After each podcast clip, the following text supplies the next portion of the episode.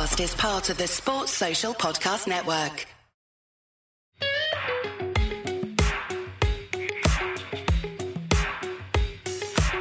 You're listening to Uncovered with Bharat Sundaresan and Jarrod Kimber on the 99.94 network.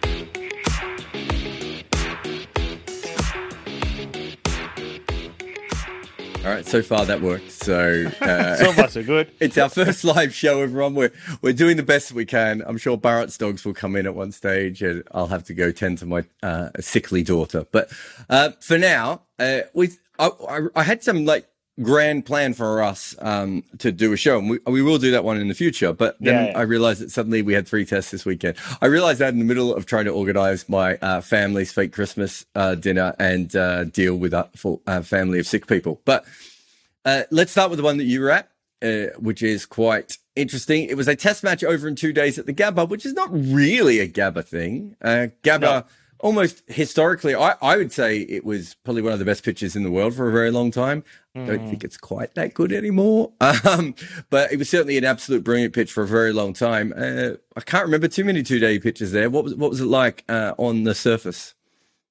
Uh, look, I think um, a lot of people are going to make a lot of this pitch, and uh, i- immediately I was not surprised. In fact, I was saying this on commentary even before the game was over that the subcontinental social media will uh, go off uh, about Well, if you, know if you'd like proof of that, Vickers has sent a message in asking if there needs to be more inf- investigation on pitch tampering and some match fixing. So yes, Well- uh, people are very excited. People are, people are exactly, uh, and, and understandably so. I mean, you don't expect a test match in Australia to finish or anywhere to finish in uh, two days, uh, but especially not in Australia, and also because there was such a lead up to this as well. Australia v South Africa, one versus two. Uh, the best fast bowling attacks going up against each other, arguably. So all that played out, but I think I'll have to break it down the pitch separately and then what actually happened in the match. I think with the pitch, what happened, Jarrod, is, uh, and it hap- kind of was heading in that direction last year as well. So the curator there, I think just to make sure that it holds together and there's something in it, has been leaving a lot of moisture underneath, right? Like he did it last year, he did it this year. The major difference though was last year the sun broke out and the proper Queensland sun broke out late on day one, but definitely on day two. So it did kind of dry up the the the the, the surface underneath, under all that grass, and it started firming up. So because I was doing the pitch report for SEN last year, so I was in the middle every morning. Had your set of keys out there. uh, yeah, yeah, yeah. I mean, I wasn't allowed to carry anything. Uh, so it, it's it's funny because uh, even on day two, you could see some divots. I'm talking about last year. We went there, and I, I remember on day two, Joe Root was also there, just checking out the pitch, and um, I just had a little like I thought, great, right? I mean, when you're doing a pitch report, just ask the guy who batted on it, and also the opposition captain he happens to be. So uh, we both agreed that yeah, I mean, the divots are a little more significant on day two than they should be. But then, as that test match played out, there were a, quite a few balls that misbehaved even last year. But because the collapse wasn't as dramatic as it was this time around, and also because Travis had once again played that kind of knock, where it was a, chancier knock last year than what we, he did here uh, it kind of people didn't speak so much about the pitch, and it was also the Ashes and the first game of the Ashes and all that drama, and then and also a lot, not a lot of media was there. I mean, none of the English media was there at all. I'm sure that would have been a talking point if any of the English media had uh, done the two week quarantine to be in Yes. Brisbane for that test. Don't forget. So uh, all that happened uh, last year as well, but this year, unfortunately for the curator, the sun never came out. Like not the, it didn't stay for too long. So what happened as a result is the the moisture never really dried up. So and in comparison to last year, you had some really big fast bowlers smashing the ball into the pitch, uh, starting with South Africa and then the Australians, all on day one. So already there were like some significant divots, inundations all around, all all along the surface.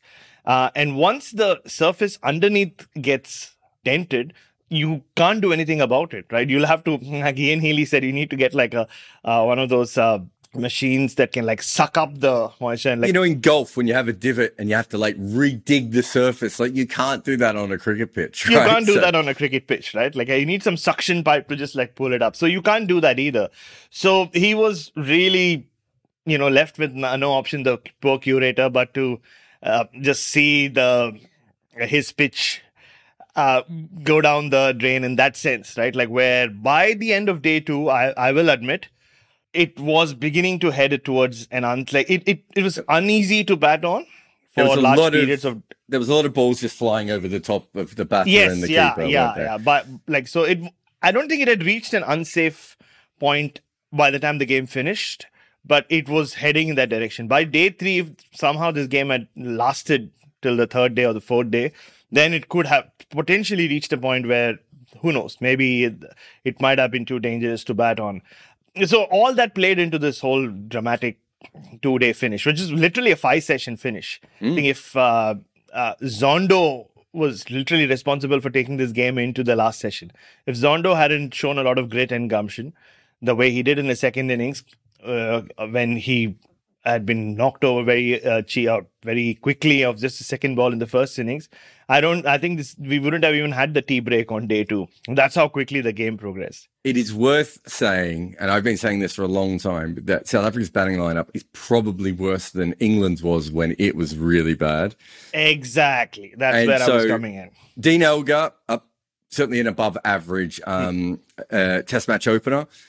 Uh, Erwee, Rassie, Temba, they're all around average or below replacement level players. Zondo's new. We don't know, you know, well, not new, but we don't know as much. Verreynne, I like and could very well be a very good player, but is very early in his career. Then at number seven, you have Marco Jansen, who is more praying mantis than human at the moment. May end up being a test match number seven, but I would put yeah. no money on him being a test match number seven. And then you got Maharaj and, and Rabada. It's it's been bad for a long period of time. They win games on their on their bowling. We saw in England, anytime there was anything in the wicket, it's like uh, if they make 180, they've done okay. Exactly. Absolutely right. Like I did the math. Uh, and pick, Dean Elgar is the outlier in that top five. That's why I didn't put the stat out. The top five, all over 30, right? Yeah, Elgar's played like uh, nearly 80 test matches and he has a decent test average. And, and the rest, the other four, they don't have great first class records either, right? Neither, uh, uh, uh, any of those guys. Yeah. A- a- and so I, my the stat I was looking for is is could this potentially be the uh, the a top five in Test cricket with the highest average age but the lowest average batting average? It came I- and I did a lot of math. Trust me, like all the Test numbers. I mean, a lot of them haven't played too many Tests. Like Zondo was playing just his third Test, for example. Um, the top five averaged 36, and I think the average age was 33. Like you make what you want of it, but that doesn't make for great reading, right? That it's it it is a very weak batting lineup. So you have a pitch which has a lot of grass. Yes, Australia win the toss, do not bowl really well. If they'd bowled well in the first innings, South Africa would have been knocked over for 70 or 80. Trust me. They do not bowl well. The lengths were too short. I think at one point, only 23% of the deliveries they, uh, that they bowled were even hitting the stumps. And they made up for it in the second innings, and that's why South Africa rolled over. So you're talking about a weak batting lineup. And I mentioned this even before the test began on a difficult pitch against a very good bowling attack, which includes Scott Boland, who can, can never take just one wicket in an over. He neither he either does not take wickets or takes two or three every time he bowls. Um, uh, so they were really, I mean, even if they even a, on a good pitch, I mean, I don't know what the MCG is going to offer. Uh, maybe it'll, if it's like last year, then yeah, I've already told Isha it's a two day finish coming up again or three day finish at max. But that has a lot to do with the inexperience and the technical deficiencies in the in the South African batting lineup. Like one dismissal in particular, I will bring up. Rassie van der Dussen in the second innings, the Mitchell Starc's 300th wicket. Great ball, agreed. You know, Stark has taken so many wickets like that, big in swinger. But you see where his bat is. You're talking about a test number three. His bat is so far away from his body, it's like pointing towards cover, and then the ball kind of, you know, sneaks in. Uh, and I was just like, at one point walking, uh, I left the commentary box and I bumped into uh, into Shaun Pollock, and he was like, and he summed it up. He said, "Yeah, um, that's a ball that would have got a lot of batters out, maybe everyone out, but it would have got most top order batters out. LBW, it should not have clean bowled you. That kind of summed up, and that was that's a great way of putting it. I mean, you look at Rassie and you look at Temba. They are both almost the best actualized versions of themselves, right? Yeah. So we know that. I mean, I had Temba in my shortlist for most improved players. He basically went from Yeah. someone who couldn't make test runs to making test runs.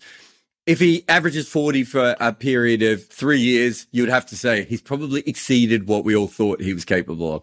Rassie, yep. again, it's taken Rassie forever, step by step, to get to a position to be in the South African team. If he was the sort of player who, who was that talented, he would have been in the team before because it's not exactly. like they've had so many great batters coming along. And I, re- I respect uh, both of them very much. Temba had to go through everything from being you know, lambasted for being a quota player, from all yeah. this leadership stuff, from probably playing in the wrong formats, all these random things. And Rassie just step by step getting better as a player. But that's what they, those should be your fifth and sixth best batters. Yes. And they're not even close to that. It's, it's really, it's Elgar.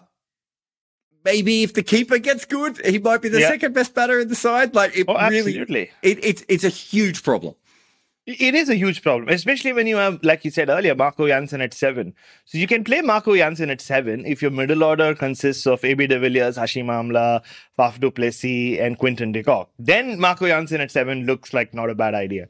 But when you have, and credit to Temba Bavuma, the only batter in this game who batted for or lasted for over 50 balls in both innings. Uh, none of the Australians did. and considering we did get up to number six in the Australian batting lineup before they got to the 34 or 35 that they needed to get in the second inning. So none of them did. So he did show the composure and and, and Temba Bavuma and Khaya Zondo and Steve Smith also proved that this wasn't, and that's what I put in my piece as well. It, this wasn't a horror pitch, mm. you know, and that's why I compared it to 2002 when India toured New Zealand for those two test matches, where across eight innings, one team got to 200 there were three half centuries across eight innings. All three came in the first test.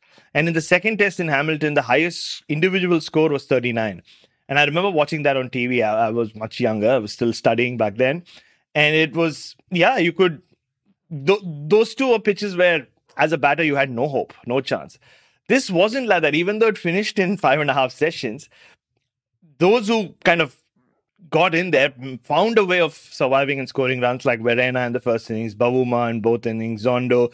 Travis Head, like uh, uh, what I said earlier, it wasn't as chancy as his innings last year in at the Gabba or the one in Hobart. Again, very difficult conditions to bat in. He just came and started playing a lot of shots. Here he was two of 16 at one point, and and who knows, right? If the if the outside edge carries to Dean Elgar and doesn't fall just inches short, uh, this game could have gone in a completely different direction. So, uh, yeah, I'm all for something different, like a two day finish. I've never covered a two day finish. I've done a. Oh, you haven't covered enough England, my man. yeah, exactly. Yeah. So. uh, oh, so Shinod's put in the chat that uh, South Africa are missing Keegan Petersen. I'm a big fan of Keegan Petersen. I think he's a very organised batter. For those who don't know, he averages 40 in first class cricket. Yes. And about 32 or 33 in test cricket again. It's the same sorts of players. Uh, just on the other thing about the, the pitches, I think you and I probably are, you know, completely understand that a lot of the way that the game is talked about is Anglo-centric, you know, Australian, England. Yeah.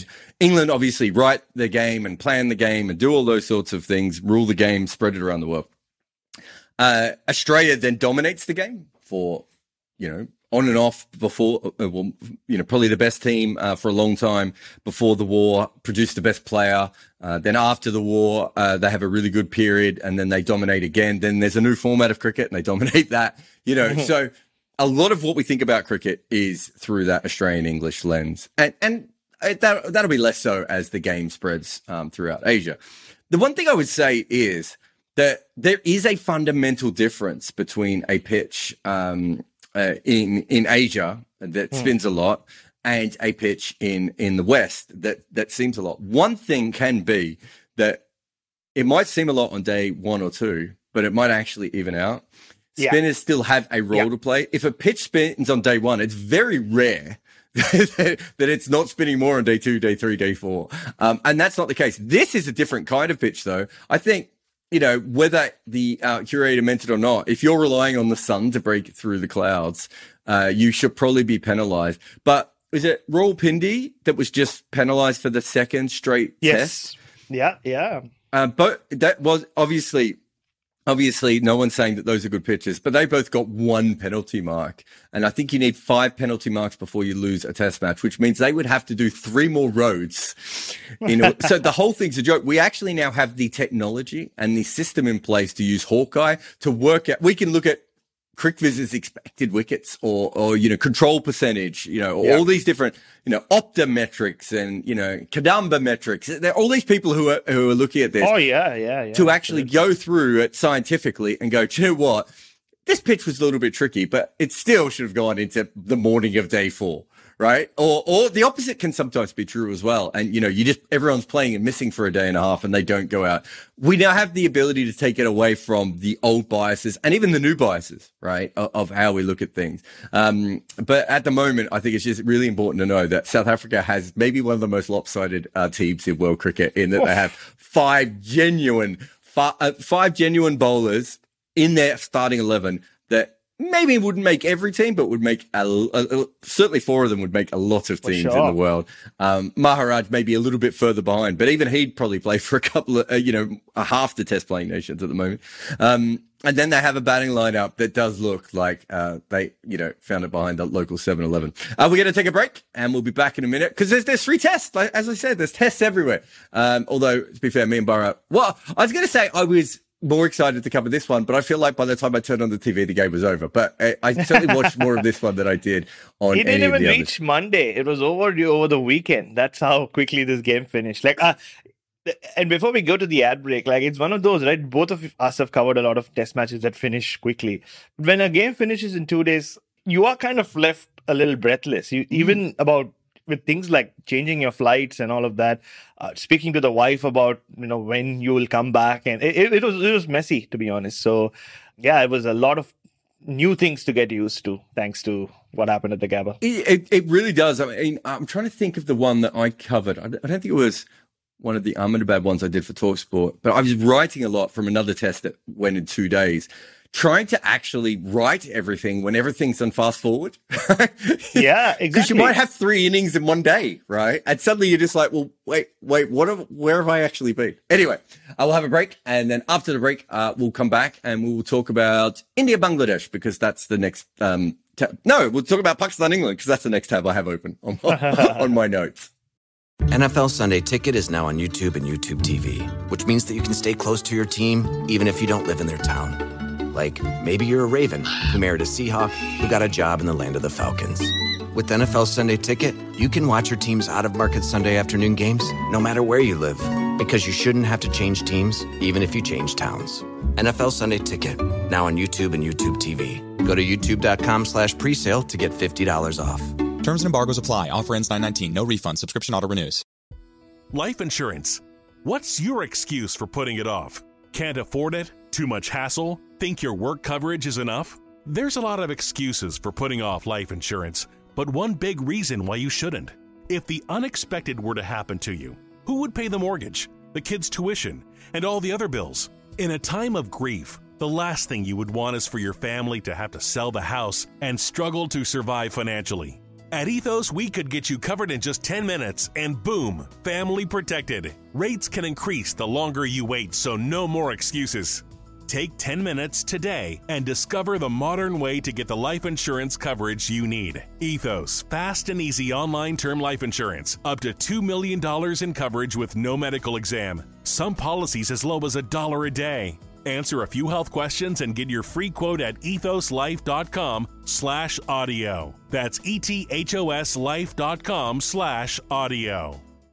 That's what we're doing here on Uncovered today. We are going to try and do more of these as lives, all of them probably, if we can, uh, from now on in, right across the network. But we're starting with me and Bharat. And I think uh, Michelle and Santoki might be uh, doing the West Indies one as well.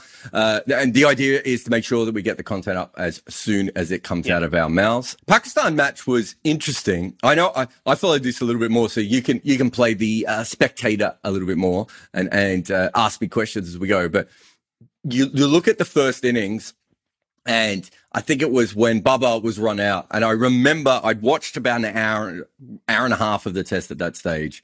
Um, and it was just a point when I was, you know, really going to sit down and concentrate on it. And I was like, oh, Pakistan have got something going on here. And of course, the very moment I did that, Babar was run out. Um, so he was run out when they were, uh, what were they, about five for 200 odd. But even then, you know, they got themselves into a decent position. They ended up on 300 basically due to Agha Salman, who we were talking about, I think last episode about Yep. them having to shore up their batting a little bit Yeah. more in order to make it work. But they get to 304 and uh, looking at the pitch and watching it, I was like, this is, I feel like this is okay. I think they should have got 360, 370, but I felt like this was okay. And then you have a look and England fall to 145 for five. This is the point in the story where you would kind of expect England to start scoring at 15 runs and over. Yeah. They actually, I think from that point on, they put about 200 runs on with with the lower order, f- four runs and over. So still quick by any test normal metric, but certainly not something that you No. you or I, uh, you know, it's no, I'm, I didn't even make a you know a graphic about it. you didn't even go on one of your many media appearances to make a clip about it. But again, it shows you that that sort of, you know, that rear guard attacking um, style that they had. Obviously, Harry Brook is just a huge part of that, right? And then again, Pakistan get themselves into a very, very good position. Yeah. It's in some ways, it's probably the closest they've come. I don't know if they really got close to winning a test in Australia. What was the, was there one on a fifth day in one of the draws where they had a chance? I'm trying to Oh, remember. back. Pakistan. Yeah. Oh yeah, I mean when Australia was there for sure. I think Was it the first or second test? I know there was one. I'm just trying to remember which. No, in Karachi when Babar Azam and Mohammad Rizwan Yes. were batting. Yeah, Yeah. where they actually ended up saving the test. I mean, that was a great, great finish. Where at one point you thought maybe they could. Uh, Exactly. yeah, This was, I, if you look at this match, I would say that when when Pakistan they lost the three early wickets, but then they had that big partnership in the middle, and again, you know, Babar Azam looked like he was, you know, going to take the game again uh, away, um, and again they collapsed. The more I watched this game, the more I thought Pakistan probably are not that much worse than England at the moment, which is going to sound crazy because they're going to go down 3 0 at, at home. But what I mean is, in Pakistan, I don't think they're that much worse. The difference of the form and the confidence and the spirit of which the two teams are playing. Pakistan just looked like a team playing waiting to lose. Whereas England, I mean, you got a teenager come in, in, in Rehan Ahmed, and he some very good deliveries. But there were times Yeah. I was watching him bowl going, is he the fifth best bowler in a good bowling attack? And yet he's ended up with a five wicket haul, run through them twice. Did he run through them on day one as well? Um, I, th- I think he's ran through. The, I think he ran through them a couple of times when he was bowling. yeah, I got two or three in. I think in the first. Yeah, did he get three? Yeah, I, I think I'm trying to remember back to the, the first day, but yeah, he got two wickets in, uh, you know, and and helped them out um on, in the first uh, day as well. I think they weren't too far apart. So I just imagine, I right at the moment looking at this Pakistan team, and we talked about it last week. We talked about the strategic problems and the holes within their their lineup, and I'm actually going to do a piece based on on on what we were talking about today. Right. So tactically, I think we're both spot on. But you just watch them, and they're facing a teenage English leg spinner who was playing club cricket, you know, a couple of months ago. Exactly. And they do not look like they have any confidence against him. Realistically, they put no pressure back on him, uh, pretty much all the way through. And look, I know he's a confident guy, and and you know perhaps that is that is part of it. But I just felt like they were waiting for England to get it right again, and eventually Harry Brook and Rehan Ahmed had a couple of moments, and they were gone. Yeah, I think Pakistan are rattled. They're just a little shell shocked with what England have uh, brought to their shows, and uh, I think they've also been just swept up by the whole narrative building around what how England are playing Test cricket. And going back to that partnership with Gary Harry Brook and Ben, Foakes, um, I, didn't watch it live, but just looking at those numbers, you're right. But that's the adaptability that this England team is showing, which actually should worry other teams. Yes, the the the maverick approach that they've taken to uh, batting, especially in Test cricket, is one thing. But the fact that they also have guys who can adapt, and a Ben Foakes can come and bat at, at a more conventional Test match strike rate and bail them out of trouble, uh, means that they are allowing different cricketers to think on their own as well. I mean, we've spoken a lot on this show, Jarrod, about how it's a cultural revolution and how everybody seems to have bought into uh, this aggressive form of Test cricket. But the fact that they can kind of not go back, go from fifth gear to second gear, but just step, take it a step lower to like say a fourth gear and still show that positivity uh, tells you that maybe maybe this uh, revolution is is going to be more widespread than than what we thought look and I'm not being a cynic here, but obviously everyone, it's fair to say that people will wait to see how it goes, Hmm. how it works out when they play Australia next uh, at at home, whether they stick to it, what kind of pitches we'll get. Uh, and whenever they go back to India, I think they go to India in early 2024, if I'm not mistaken. So within the next 12, 13 months, we'll we'll know where Bazball or where this this um, journey that the English Test team have set up on set out on with Ben Stokes and Brendan McCullum ends, or where where it goes, whether it takes Test cricket to the next level or it's it's an experiment that will um, uh, not come to a halt, but kind of get altered at some point. But for now, they're doing everything right, and I think Pakistan are just. Uh, not they, they yeah i mean series is gone there was a lot of uh, you know emotion around azhar ali announcing his retirement and uh, and that that happens in the subcontinent as well jarrod like when someone who's been around for so long like azhar ali has uh, if, if we don't do farewells very well, I'll be honest. Uh, you know, the the foot just does come off the pedal. So Pakistan haven't really played this test from what I've seen, uh, like a team who are hurt because they've been beaten at home you know, 2-0 and they want to avoid a 3-0 ending. They they've almost just succumbed to Mm. whatever England are doing and, and like they've become way more reactive than what you'd expect from from a home team to be. Uh, and it's sure it doesn't help that literally they've had three different bowling attacks, right? Abrar Ahmed uh, has played the last two tests, but I thought Nauman Ali was gone after he, you know, didn't have a great series against Australia, but now he's come back and he's taken some wickets. But yeah, it's it, it, it's one of those things. I, I think uh, I remember when I was in Karachi, this very wise old man bumped into me. I mean, he was just a fan. He told me everything breaks up in Karachi. That's how it is. So this is, he was talking. I mean, the reference was about the pitch, but everything else allegedly. Um, I, I think he was also. Uh, Sounds I like he was he- threatening you now that you've said it. Um, yeah, maybe he was. Maybe he was. Yeah. Well, But- just in the chat, there's a couple of interesting ones. EKG says, "Did Pakistan not playing our test at home for a long time remain a reason?" I mean, they've now played since 2019. Um, Yeah. They just played Australia. They beat South Africa at home. So Yep. I don't. And they play domestic cricket at home, although the pitches are completely different domestically to international, which might play a part.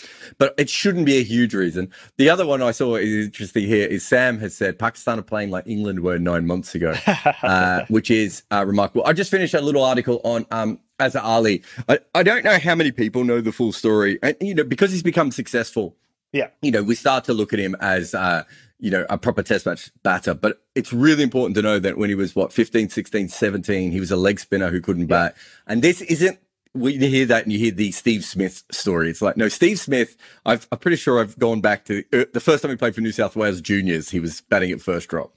Azhar Ali was batting like number 10 for, I don't know, whichever domestic under you know 15 side he was playing in completely different level of player we're talking about something more akin to what we saw with uh mark richardson's ravi shastri but probably a lot earlier it happened in his Yeah. career probably happened in his late teens to early 20s but certainly he was coming through the system as a leg spinner becomes a batter but i, I He's a very, very limited player. I had a look. You like this? The his leading scoring shot off seam bowling is the leg glance and almost every other right-hander I could find of the top test scorers, and I think he's got the since his debut, he's got the seventh most runs in Test cricket. Right, so we're not talking about anyone average here. We're talking about someone who's gone on to be a very top-level player.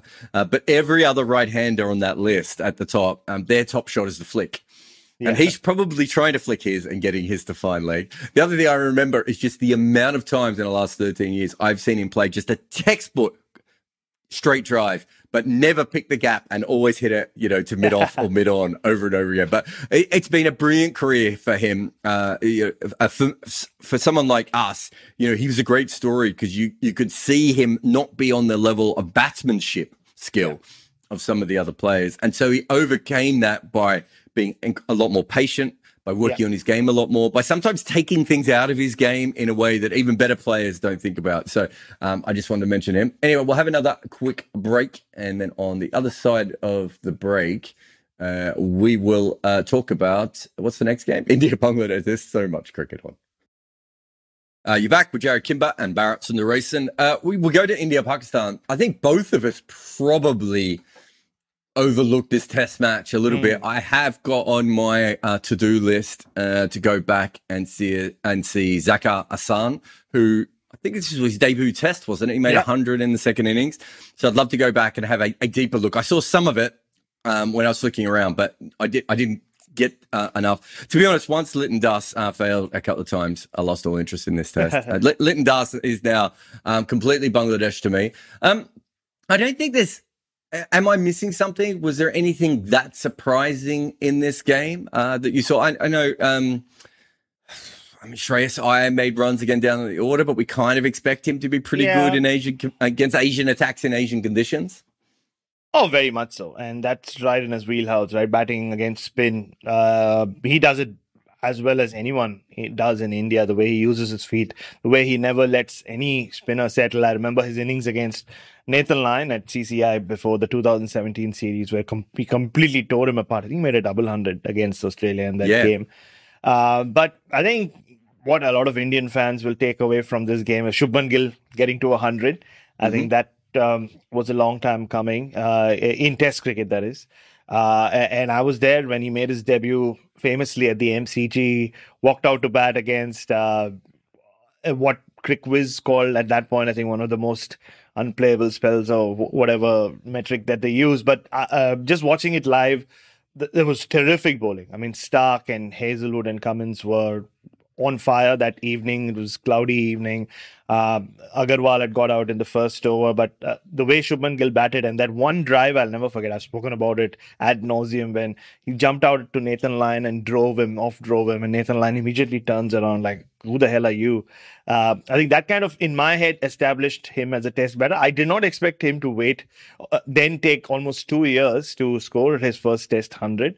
Uh, but but it has come, and uh, yeah, you almost get a feeling that this will just be the first of many.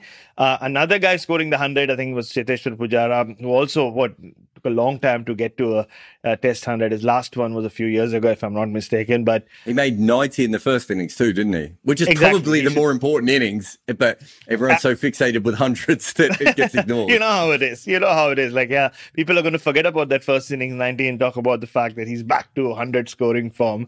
Uh, uh, but yeah, I mean, look, a few months ago, you thought when Rahane sort of was phased out, Pujara's time had come as well. Uh, he was struggling to get get into. I mean, he played some crucial knocks even in England last year. He batted a lot of he faced a lot of deliveries in Australia in 2020, 2021, took a lot of balls on his body, didn't score as many runs as he did in 2018, 2019, but uh, he was largely responsible again for India winning uh, that famous series. Uh, but you, I think people got worried about him not doing a Pujara, which is not just batting for a long time, but also getting those big hundreds. So that'll, you know, and you could see in the celebration, I saw some clips of him after getting to a hundred. He's a little more animated than usual. It meant meant a lot more to him. And I think the other pleasing aspect for a lot of Indian fans is the return of Kuldeep Yadav, who That's huge, yeah. Yeah, that I think is huge because people felt that Kuldeep was lost to Indian cricket in a way. Uh, famously, Ravi Shastri had said after he played the Sydney Test in 2019 that uh, he is Kuldeep Yadav is India's number one overseas spinner. But then, you know, he didn't play after that overseas. Uh, He didn't play anywhere. Like you go back to his record and he just he keeps disappearing from Indian cricket step by step. Um, and you don't want to use the Y word, but there were certainly people within Indian cricket who believe that he had done that. And it happens to left arm wrist spinners. Actually, Yeah. it happens to left arm spinners a lot uh, that uh, they lose their action. But with left arm wrist spinners, because of the biomechanics, Yeah. your body sort of collapses in a weird way when you deliver the ball, which means it's not as repeatable as a leg spinner. And if you if you look back, he hasn't changed that much, but he's just a little bit stronger when he gets through the crease. That also has also helped him be. Gareth Batty hates it when we say spinners bowl quicker, but more direct is what Gareth Batty would say. And again, that just helps him be a little bit better. And he hasn't really lost that much of the subtlety or anything else. It's just that at that what's he gone up? I think the CricViz put it up. He's gone up about five or six miles per hour, which is that's a jump, right? That's It who- is massive. Who's the last person to have a jump like that, even as a seam bowler? Maybe someone like Southey had a jump like that at one stage. It doesn't happen that often. No. You don't see people put on that kind of extra pace, and so to be able to do that while keeping all, all the rest of it, and then we've seen. Look, if you if I sent a message to Matt Parkinson now and say, "Would you like to be six miles an hour quicker?" He'd be like, "Yes, please." And he's probably Yeah. tried everything to be able to do it. So I think that is a really, really interesting story. Um, it'd be, you know, for someone, uh, you know, for some cricket journalists out there, it'd be really good to go through all those years because I remember doing a piece on it and just being, I was shocked at how little he played. From Yes. almost from what you're talking about, almost from Shastri declaring him all the way Yeah. through. He fades out of the IPL and all, Yeah. and, and he ends up being like a development player. Do you remember there was, you probably won't remember this, but there was a period where Ben Foakes seemed to be training with the England squad more than he ever played county cricket. And, and we were being told how great Ben Foakes was. And we're all like, we're not disputing it, but is he going to play two county games this year? Or is he going to just be like at the, uh, uh, you know, uh, here doing some training drills again with, uh, with, the, with the wicket keeping coach? And that was years before Ben Foakes broke broke through. And and Kuldeep's is compl- more remarkable because he was there and he fell down. I, I do think it's a really really interesting um, story, uh, and, and I think for for Indian fan uh, for Indian fans going forward, if he is this level of bowler from now on, right, that's a huge thing in all three formats, isn't it? Yeah, and, and you know, it, interestingly or ironically, spending a lot of time with the Indian team without playing helped Kuldeep Yadav because that extra pace that you speak about, the, the extra zip he added to his bowling, I almost saw it happen in front of my eyes in Australia during that 2020-2021 tour, where he was here for, I think they reached what on November 12th in 2020, they landed in Australia and they left nearly two and a bit months later. And Kuldeep Yadav was there for the entirety of the tour. I think he played two white ball games and that's it. Everybody played but Kuldeep Yadav. And even Washington Sundar played that last test. It, when- literally everyone played. You played Everyone two games, played. if I remember correctly.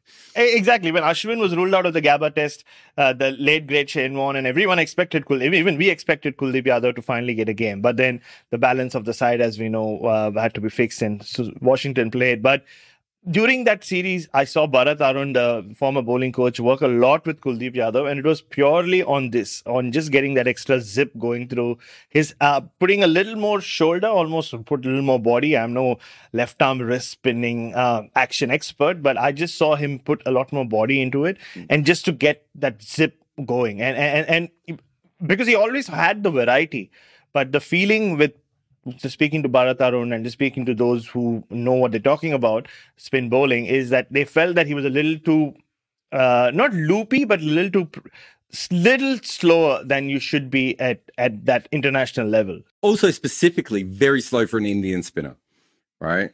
Yes, It, has been a long time. Look, if you look at, you know, in, Indian spinners, it, in fact, there was a great clip a couple of years ago of someone putting up Bishan Bedi bowling. You just don't get Indian spinners who bowl that slow anymore. Yeah. And Indian spinners are probably at the, maybe not quite the forefront because obviously you had Ajmal and, um, Yeah. and Shahid Afridi in Pakistan. But I would say that Indians are very close to being at the, at the forefront of that. And you see that specifically, you know, Bangladeshi spinners um, and um, uh, Sri Lankan spinners are a little bit slower. Uh, but in India and Pakistan, you do see that a little bit more pace, and it seems to be following that. So he would have stood out at a certain point, and the minute he stops getting wickets, trust me, as someone who has spent a lot of time talking about, you know, Matt Parkinson, trust me, everyone behind the scenes would have been pointing at that lack of pace. I don't think it was just that. I really do No, no, think it it was a physical change and just tightening his action a little bit more. Oh, very much so, and on confidence thing as well. I mean, you've seen like for those of us who've seen Kuldeep Yadav for a long time now in international cricket and IPL, he is one of those guys. He he's a confidence confidence cricketer. He has a lot of self confidence, but I think at some level he. He, he his body language changed. I saw during that Australia tour, and just generally that couple of IPL seasons where uh, you know, he just kind of faded away. Because for a while, till the 2019 World Cup, uh, Yuzvendra Chahal and Kuldeep Yadav had become like the deadly duo in the middle overs, right? Like they were supposed to. There were talk. I remember very vividly. There was talk around that period where uh, India maybe didn't do well in a couple of Test matches here or there. There was this serious talk of why not play Kuldeep Yadav and Yuzvendra Chahal as our Test duo as well. So that's where his career was in 2019 and then it just kind of dipped uh, but he's got age on his side i see a comment from uh, keshav saying are we reading too much into it maybe not i mean it's just one test match against bangladesh Oh, I mean, say. for me, it's not about this one test match. It really has been of you know, watching him for a long period of time, uh, the speeds are the most interesting thing. As I said, people just don't put on that speed, right? No. That that is so. Even if he's if, he was averaging thirty to thirty-two um, uh, when he came back, he's definitely a more consistent bowler. Which means even let's say best case scenario is he could be India's frontline bowler in limited overs cricket, and then Yeah. occasional what third spinner when when they want a wrist spinner in test matches. That's a good ceiling for him. Yeah. And he it looks like he he could do that. If he's better than that, that that's even more exciting for India. Just on um, Bangladesh a little bit. So Yeah. One of the reasons I want to have a look at um uh, it was a weird test for, uh, for them. Uh, I'm not Yeah. sure. I mean, Shakib made some runs in the second innings. They were chasing 500. I thought Yeah. from the bits I saw, I thought they batted okay. Um, uh, but um, uh, um, Zakir, uh, I've forgotten his name already. I just I said it. Zakir Hasan. So he's really interesting. So he averages over 40 in first class cricket, low 40s. I think it's around 40, 41, 42. But he made he made a duck in the game against India A, and then in the second innings made 173. Uh, he uh, failed in the first innings here, made 20, and then made 100 in the second innings. Really interesting that against good quality attacks in high pressure situations, he's made some big runs so far.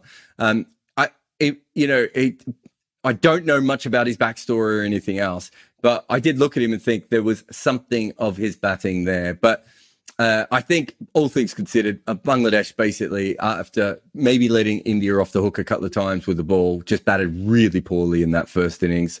Um, a little, you know, in some ways, it's, a, it's similar to the South Africa test, isn't it? It's if you, you know, if you're going to allow the opposition to have that Yeah. big of a lead, it's No. you know, you're kind of a long way behind. But uh, uh, is there anything else? Are, are you working on anything at the moment, or anything else caught your eye that uh, you're interested in? Uh, no, I mean, uh, I'm just going to take a few days off now that uh, the Gabba test has given me that opportunity. Like I said, I finished that piece on the flight yesterday about uh, yeah, just a lot of lot of horror story uh, analogies. I don't know if all of them hit the mark, but uh, uh, no. Uh, uh, what I, what did catch my eye though is uh, the fact that Rohit Sharma has played just two Test matches since he took over as uh, India's official Test captain earlier this year. He's just it's been a wretched time for him in terms of injury or uh, whenever there's been Test matches. Uh, he missed out on the the fifth test of the series in England, where Jasprit Bumrah captained the side. KL Rahul has captained uh, India a few times, like he did in this first test, and looks like he's Rahul Rohit Sharma has ruled out of the second test again. So uh, it- it's interesting, especially at Rohit's age, where uh, you know he's in his mid thirties now. Missing out test matches when he just become captain, I'm I'm I'm sure he's really really frustrated with it. But it's how it's played out. Uh, of course, there's the Tendulkar making runs again. so I'm pretty sure I told you you weren't allowed to mention that. I know, but I just had to sneak it in. But no, uh, I do have a fun Arjun Tendulkar story, but I'll keep it for another show. Uh, it- We've all got uh, Arjun Tendulkar stories because he was literally at the Lord's nets for like six years. like I've seen him send off international cricketers with cream puff deliveries before. I've heard him talk his game up ridiculously compared to like test match players around him. And it, I mean, he good on him. If you're not confident and you're, you know, Tendulkar. I mean, every, I don't know if everyone knows this, but you know, Don Bradman's son changed his name. Yeah. Right. Like, think Bradsen. about that. Yeah, That- I know. you know, and, and we, you know, there are there are quite a few famous athletes um, who've done things like that before. You know, I don't want to get to um, Yeah, yeah. Emilio Estevez with this, although I believe Emilio Estevez took his mum's name. That might be a separate one, but you know, you there are certainly famous famous people who don't do that. But yeah, um, no, he made some runs at a game. I suppose that's what. uh, how much do you? Uh, how much do you? Are you going to pay any attention to the IPL draft? What's your IPL draft? Because I know you cover Australia, but. Uh, you got to cover it from an Australian point of view. Are you- do you watch no, it no. or do you just follow it when it's finished? No, no, no. I do watch it. I love to watch the IPL auction. I think it's uh, it's grown on me, and because the first seven or eight years, I, I covered it very diligently. A few years I was at the venue, but mainly off TV. It was always like when I worked for the Indian Express, it was almost a given. Like uh, IPL auction, Bharat will do it. So I, and I, I started really enjoying it, um, the whole drama around it, and also seeing how it went from being one of those. Uh, uh, very like you know uh, rich pe- rich Indian people sitting there and just showing off their wealth in till like say 2012 to actually becoming a scientific process. Uh, you know, you started like you knew this team would have a certain formula to it, and that team, mm. and and then when you would see an RCB come out to an IPL auction with a new strategy, you're like, wow, okay, they've changed. So I I, I do like to keep an eye on it. I think I'll be in Melbourne that day watching some training. So I, it depends whether I'll get to watch it live, but I'll certainly be following it. But I see a couple of comments which have caught my eye for sure. Nikon wants to know Sepultura, Cannibal Corpse, or Slayer to describe the Brisbane pitch. I think I'm I'm going with Cannibal uh, Corpse. God, I haven't heard though. I haven't heard of them in so long. I know, I know, I know, I know. I mean, of the three, I think I'm more a Slayer guy, but I I, I love my Cannibal Corpse. So I think it was it was Cannibal Corpse. Like you know, Cannibal Corpse had that that great ability to have like a they, they would start off heavy and then would have like a Temba Bavuma Zondo like middle like middle period through some of their songs, the longer ones and especially, and then finish strong. Like there would be a drum solo in there. So yeah, this test match was more Cannibal Corpse and Slayer for sure. Thank you for putting your comments in. As I said, we're going to do these live. Basically, me and Bharat have to fit this around our own lives. So it's usually late at night for me in the UK and early morning for him in, in Australia, uh, depending on when we're traveling. I think outside chance I might be in New Zealand to see England, New Zealand, but I might end up having to cover that from home at the moment. Uh, but yeah, uh, I've got the Pakistan piece coming up, which I took, okay. Know, which is I'm just having a look at it from a strategic point of view of how they've somehow managed to make a batting and bowling issue out of the same that same sort of middle order. It's really interesting because if you look at their top seven or eight players, uh, what we've seen from them in the last year is not ideal. But it's this them trying to fill fill in the cracks. It reminds me a little bit of what South Africa did after Kallis, in fact. Um, Not that they're doing, not that they're trying to cover up the same thing. Um, but I'm sure me and Bharat will have plenty more, and we'll be back uh, again next week to chat. So thank you to everyone who commented, and for all those who listen or are watching on Twitter or watching on YouTube or I don't know wherever you all are in the world. Uh, thank you very much, and we'll see you for Uncovered uh, roughly the same time next week. And by roughly, I mean I have no idea, but we'll be around next week. Thanks for listening to the 99.94 Network. Cricket every day. Remember to download our app or just search for your favorite team at 99.94 where you find podcasts on Google or YouTube.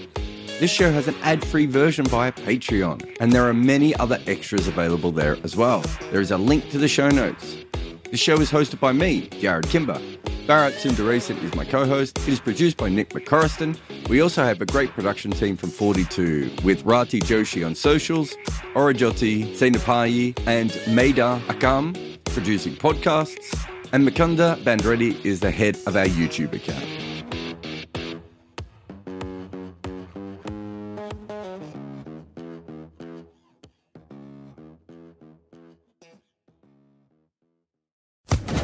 Social Podcast Network.